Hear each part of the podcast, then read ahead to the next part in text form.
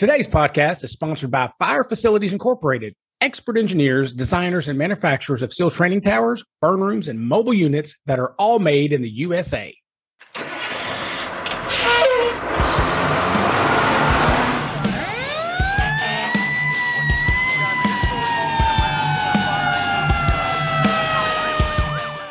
All right, this is going to be take two.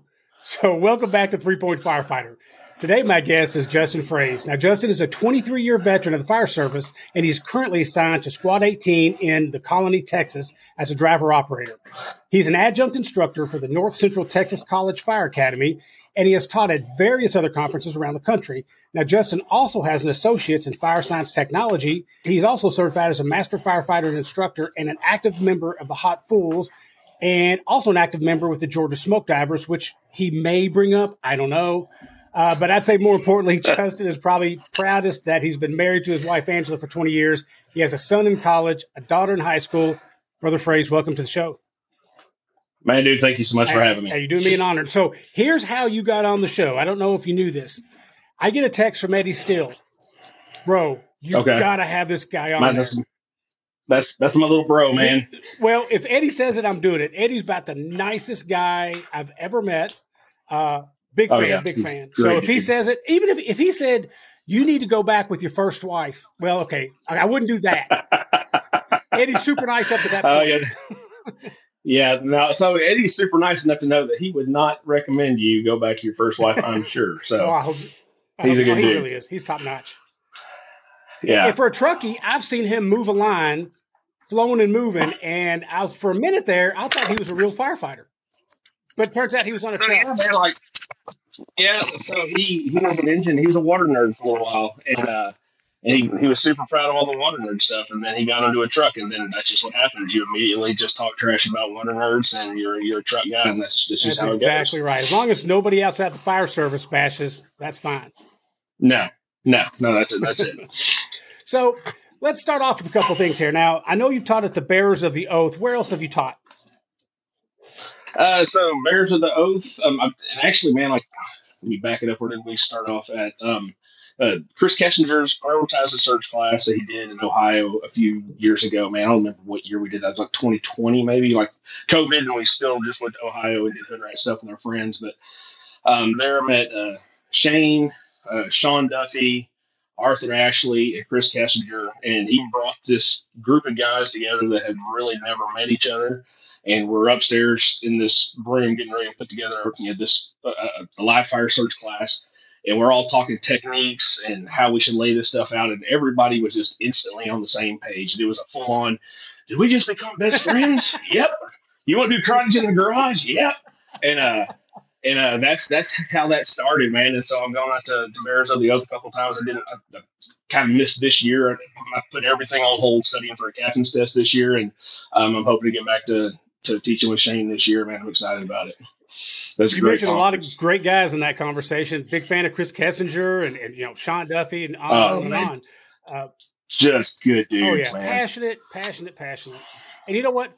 The coolest. Ahead, I'm sorry, you go, brother. I'm sorry. The coolest thing for me was we had interacted. All of us had interacted with each other in kind of the same circles on social media, and so you have this impression of what those guys are, and then it's like to meet them in real life, and then they were all as advertised, man. That was probably the best part of the whole thing. You know what's funny? Like you and I were talking before we started recording, having Chris on here and Sean and everything, and talking to them before, their passion and just their general niceness came across, and I was like, man, this is going to be a good conversation. But to be fair, there's not. Yeah.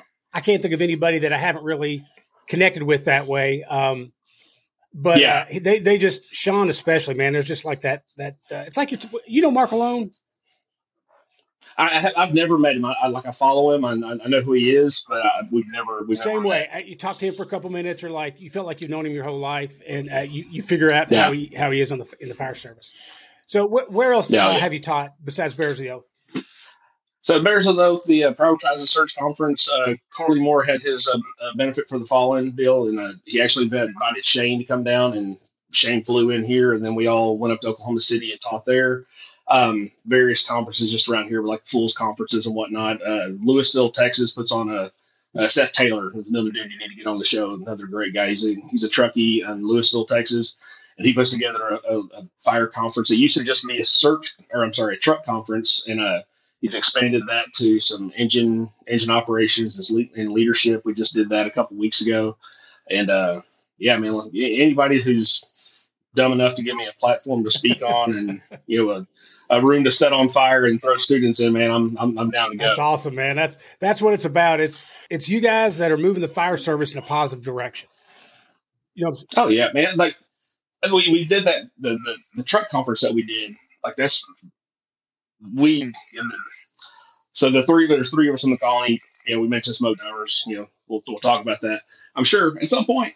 But we got invited to teach at this truck conference, and I had already been back to Georgia a couple times and teaching search at Fire Academy. But we had all these guys come through this truck conference doing search stuff, and I'm watching these guys search, and these guys coming through this class, just I thought everybody knew how to search. I just took it for granted that hey, I know how to do this, and when you realize that, man, there's a bunch of guys that are behind on how to do this, it was kind of eye-opening. Like, man, maybe I can help do something about that. And it's been cool to get an opportunity to get out and do that. Yeah. What I've noticed, a couple of things when it comes to searching. One, I know a lot of people treat VES or window-initiated search as an advanced skill, which it seems to me it should be completely basic. It should be used a lot more. Yes. And I was just talking to a friend of mine today about this, and we kind of go back and we don't go back and forth. We just talk about this one thing a lot. I'm not a big fan of the truck company going through the same door as the line.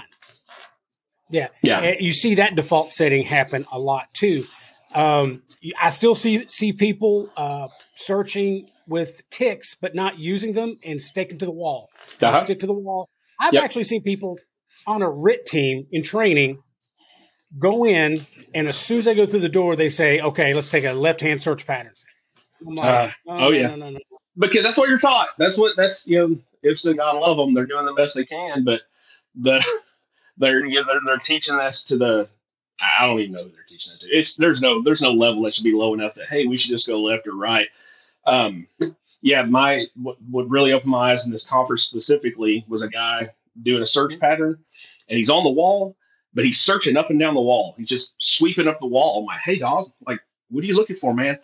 I'm looking for means of egress. And there's a victim, a dummy, 9 inches away from his right arm. Like, if he literally just went from this right arm to just put his hand down here, I'm like, hey, man, how about we search in this room for the victims? Because, they don't have any of this gear or any of this cool stuff we're wearing, and they're not moving unless you put your hands on them and drag them out. So that was the big eye-opener for me. And I've experienced we've got some smaller, like we call them, they're fox-in-a-box houses in the colony, and you get, 2 or 3 engine mamas in the hallway with a hose line, and you're not getting those rooms. And so we have actually gone out and done window-initiated search simply because we couldn't, fit down a hallway with the hose line. So, yeah. And I've also noticed, too, that people like to I think this is human nature in general, is go out the door you came in.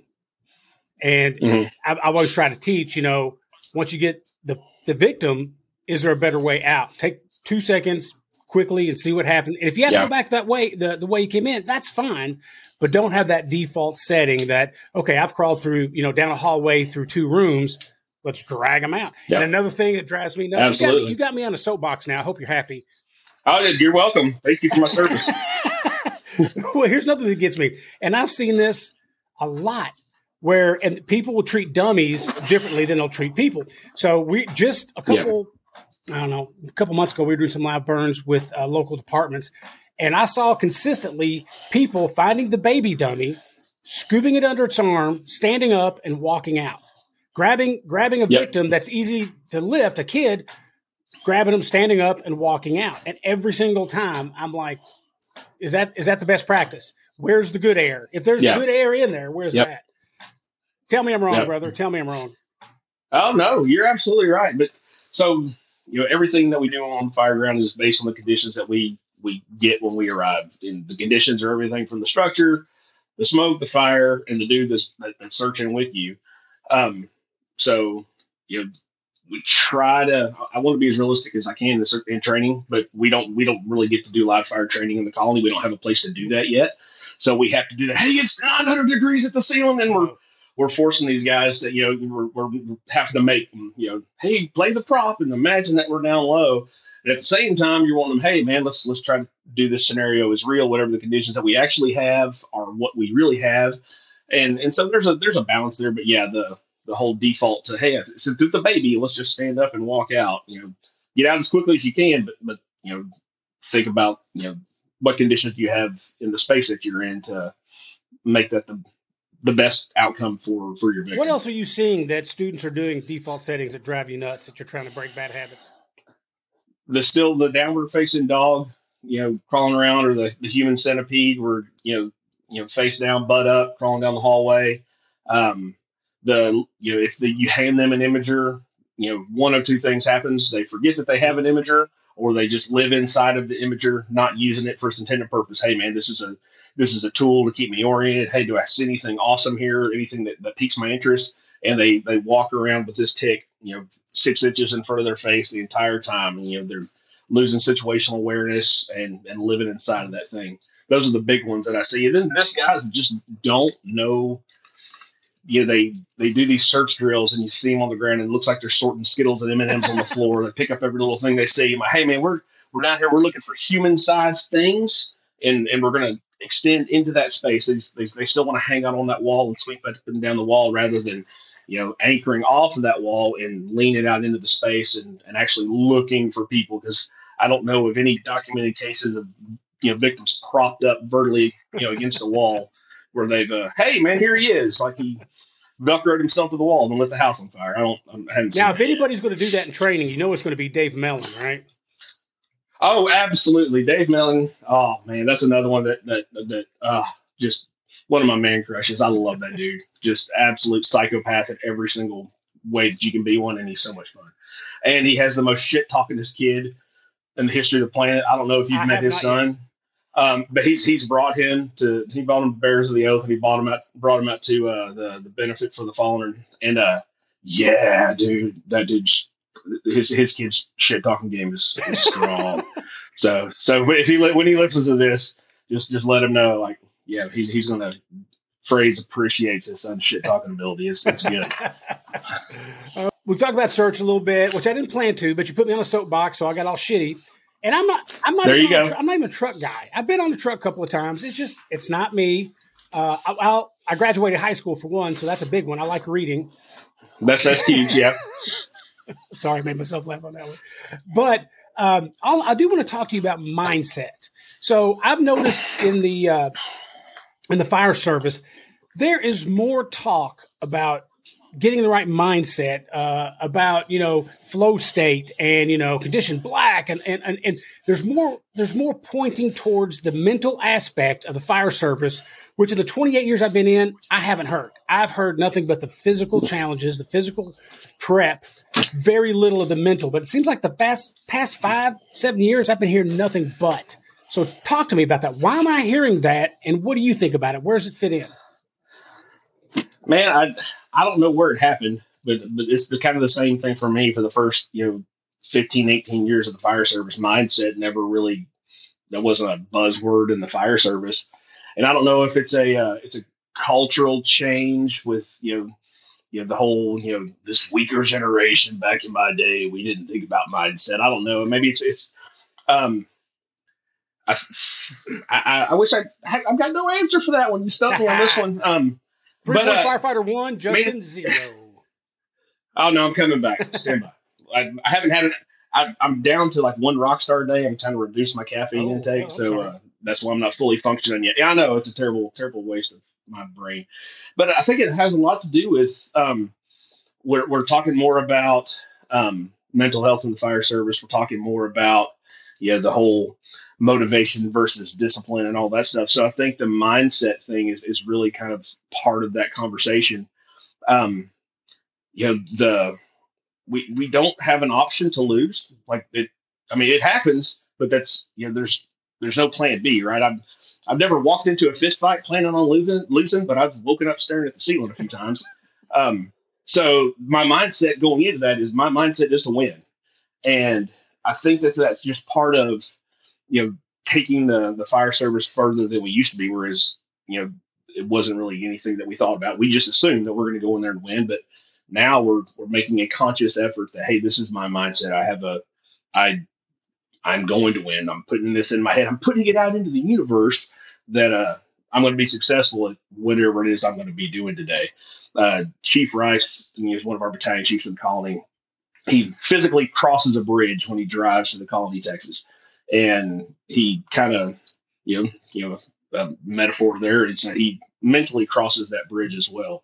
It's kind of the same for me. When I'm coming to work and I turn left onto Main Street, that's where the switch gets flipped for me. You know, I might be listening to some Texas country music or whatever on the drive in. But when I turn them on the Main Street, it's straight to my death metal, angry music, because I'm getting my mind right for the day. Like I'm getting in that mindset that whatever I'm going to do today, I'm going to win. I love it. You know, it's funny how it does play into things. Now, for me, I have to, and this is an absolute must for me, I have to think about exercising the night before. So I've already done it tonight, where usually after dinner, I will say either out loud or think to myself, tomorrow you're going to run, and tomorrow you're going to exercise, and tomorrow you're going to have a great time doing it. And if I don't do that, I've noticed if I wake up and I get ready to go to the gym, I'm like, oh, crap. It just, my mind's not there. And I usually have a bad time. I'm trying to use it more when I'm teaching classes or traveling and teaching, whatever it is. But there is a mindset there, and I'd love to know the science behind it. Yeah. Trucky's not going to tell me the science behind it. You got dang right, we're not. But I'm the same thing. So that when I turn on the Main Street and I turn on my angry music, it's good. I do a workout every morning. As soon as I get to work, I'm usually at the station. Man, our shift changes at 7:00. I'm there a little bit after 5:00. I'm going to go. My rig goes. My gear goes on the rig almost 2 hours early. If I'm there, like I'm ready to take calls. I'm ready to do hood rat stuff. But angry music out, and open up the bay doors. I drag crap outside. I do all my workouts outside.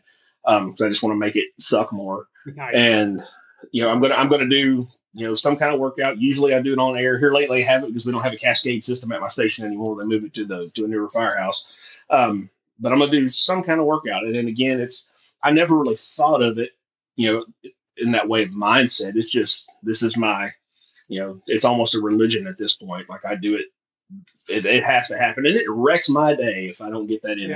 Yeah. I got to swing out to another station. I got to gather up gear or I go and teach a class and I come back and I got to throw stuff in the extractor before I get there in the morning. It actually kind of wrecks my day. But, getting that win early in the morning is my, that's how I get my mind right for the day. Man, that's absolutely me too. I mean, I go to a gym, but if I don't start my day with that, my day sucks the rest of the time. When we talk about our mindset, now real quick, when you turn on the death metal, I assume you're talking about Wham. Yeah, absolutely. Yeah, like George Michael, 80s man, he really gets me fired up. He's right here. He lives in here. Yeah. Yes, he's right there. Absolutely. God help me, Jesus. Yeah, my wife will get in the truck, and I've left it on at some point in time, and it comes on, and the volume is never, below all the way on, and she turns on my truck. Oh, my God, what is wrong with you? I'm like, I don't know. There's a lot of shit wrong with sweetheart that I don't even know where to start. My big one is Inner Sandman. If I'm going to the gym, I have to put in Inner Sandman, the remix of it. Love it. Yeah. The mindset thing, I guess it's a mindset. I tell people that I hate losing more than I like to win. Like when I show up, like if I show up and I win, I'm like, oh yeah, man, that's what was supposed to happen. But if I lose, holy crap! Like I hate losing. So I that's how I guess that would be my mindset. Yeah. I hate losing more than I like to win. So mindset to me kind of leads right into motivation. How do you see that transfer going? When you talk about motivation in the fire service, are you talking about trying to stay motivated to do your job or going to the next level? I think it's kind of all of it, man. And I'm not a disciple of Jocko, but I've listened to all the podcasts and read all the books. That's a disciple, by the way. But I like, I don't know if it was in the center for somebody else that, motivation gets you to the starting line. The discipline gets you to the finish line. It's, you know, the motivation is what, all right, hey, man, this is the direction I want to go. And it's the discipline that gets you there. So you know, when I talk about it, you know, the motivation, hey, like I want to promote. Cool, man. That's awesome. You know, you're motivated to promote. Now do you have the discipline to get in that book 5 hours a day, every day for the next 7 months? So when you show up, you win. And that's really kind of how I break down the difference between the two. Now, have you ever lost the passion for the job? For example, I did. I was an absolute bag of shit at the job. I was just come in being lazy, did bare minimum, blamed everybody for all my problems, blah, blah, blah. And then I got motivated again. Have you ever had those down moments? It doesn't seem like you. Oh, dude. Oh, holy crap. Like, nobody's ever out there posting all their dirty laundry on Facebook, right? Like, that's all you see is the best on their Instagram, and it's all happy, smiling faces and shit. But absolutely, man, like this, 23 years of this, and you've been, what, 29, you said? Or how long? 28? Like, you can't be up that whole time. It's impossible. Like, if anybody says they are, like, I want to get on whatever they're on. I mean, yeah, that's a good drug, dog. But yeah, absolutely, man. I've worked for some leaders that just crushed me, and worked on some crews that crushed me. And then there's just, you know, the personal stuff that goes on outside of the fire service that you know comes with you. And absolutely, like, you know, I got to a point several years back where I actually thought about not being a fireman anymore. My wife and I had that conversation because I was just that miserable. And then, you know, I wish I could say like there was some epiphany moment that kind of drug me out of it. But then just one day I'm like, hey, I just still love doing this. Like, I had to pause and hey, man, this is actually still what I really love to do. I had one of my kids that came through fire academy, man. He, awesome dude. He works in Arlington, Texas now, but he called me the day they got hired. He works in the city that I live in. He was working for the street department or the parks department. And he called me my nickname from him was Uncle Fraze. Uncle Fraze! But this dude called me, Uncle Fraze, they called me, man. I was on my knees in the street, man. I'm so happy. And like, I'm like, hey, man, that's awesome, bro. But I want you to stop right there. Is what's that, man? I want you to remember that feeling that you have right now. Dude, if you could take that and bottle it, but I want you to remember that feeling right now, because here's what's going to happen. You're going to call me probably in the 3 to 5 year range. You're going to call me and tell me about all the shit that's going down in your department and how awful it is and everything that's wrong with it. You're going to call me bitching about it. And I'm going to tell you, hey, man, do you remember when you called me that day on your knees in the street because they called you and offered you a job? And I kind of have to do that to myself every once in a while, man. Like, fires make everything better. I mean, I know it, for the homeowner, it doesn't make their life better, but all the negativity and all the shit that's going down and the firehouse politics and all that stuff, man, the busier you are, like, the more that kind of goes away. You know, we're not burning the world down in the Colony, Texas. So, dude, we catch a fire and it makes everything right with the world for a little while. And that might have been what kind of drug me out of that funk, I think, was actually, yeah, it kind of was a fire. Got moved to another shift, caused some fires, and yeah, man, I'm back on the horse again. But it's sometimes you have to take it back to that day, man. Like, hey, I get to do this, dude.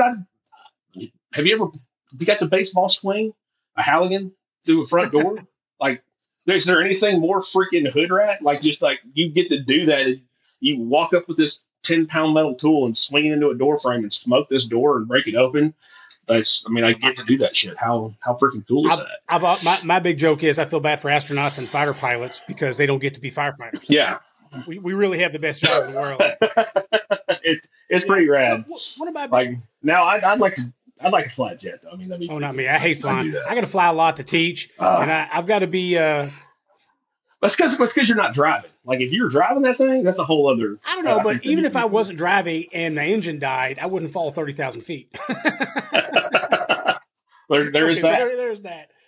And that's going to do it for part one with David Fraze. Check back next Monday for part two. Stay safe, brothers and sisters. Today's podcast was sponsored by Fire Facilities, designers and manufacturers of realistic, built-to-last training structures and mobile units for 30 years. Make training count. Visit firefacilities.com for more information.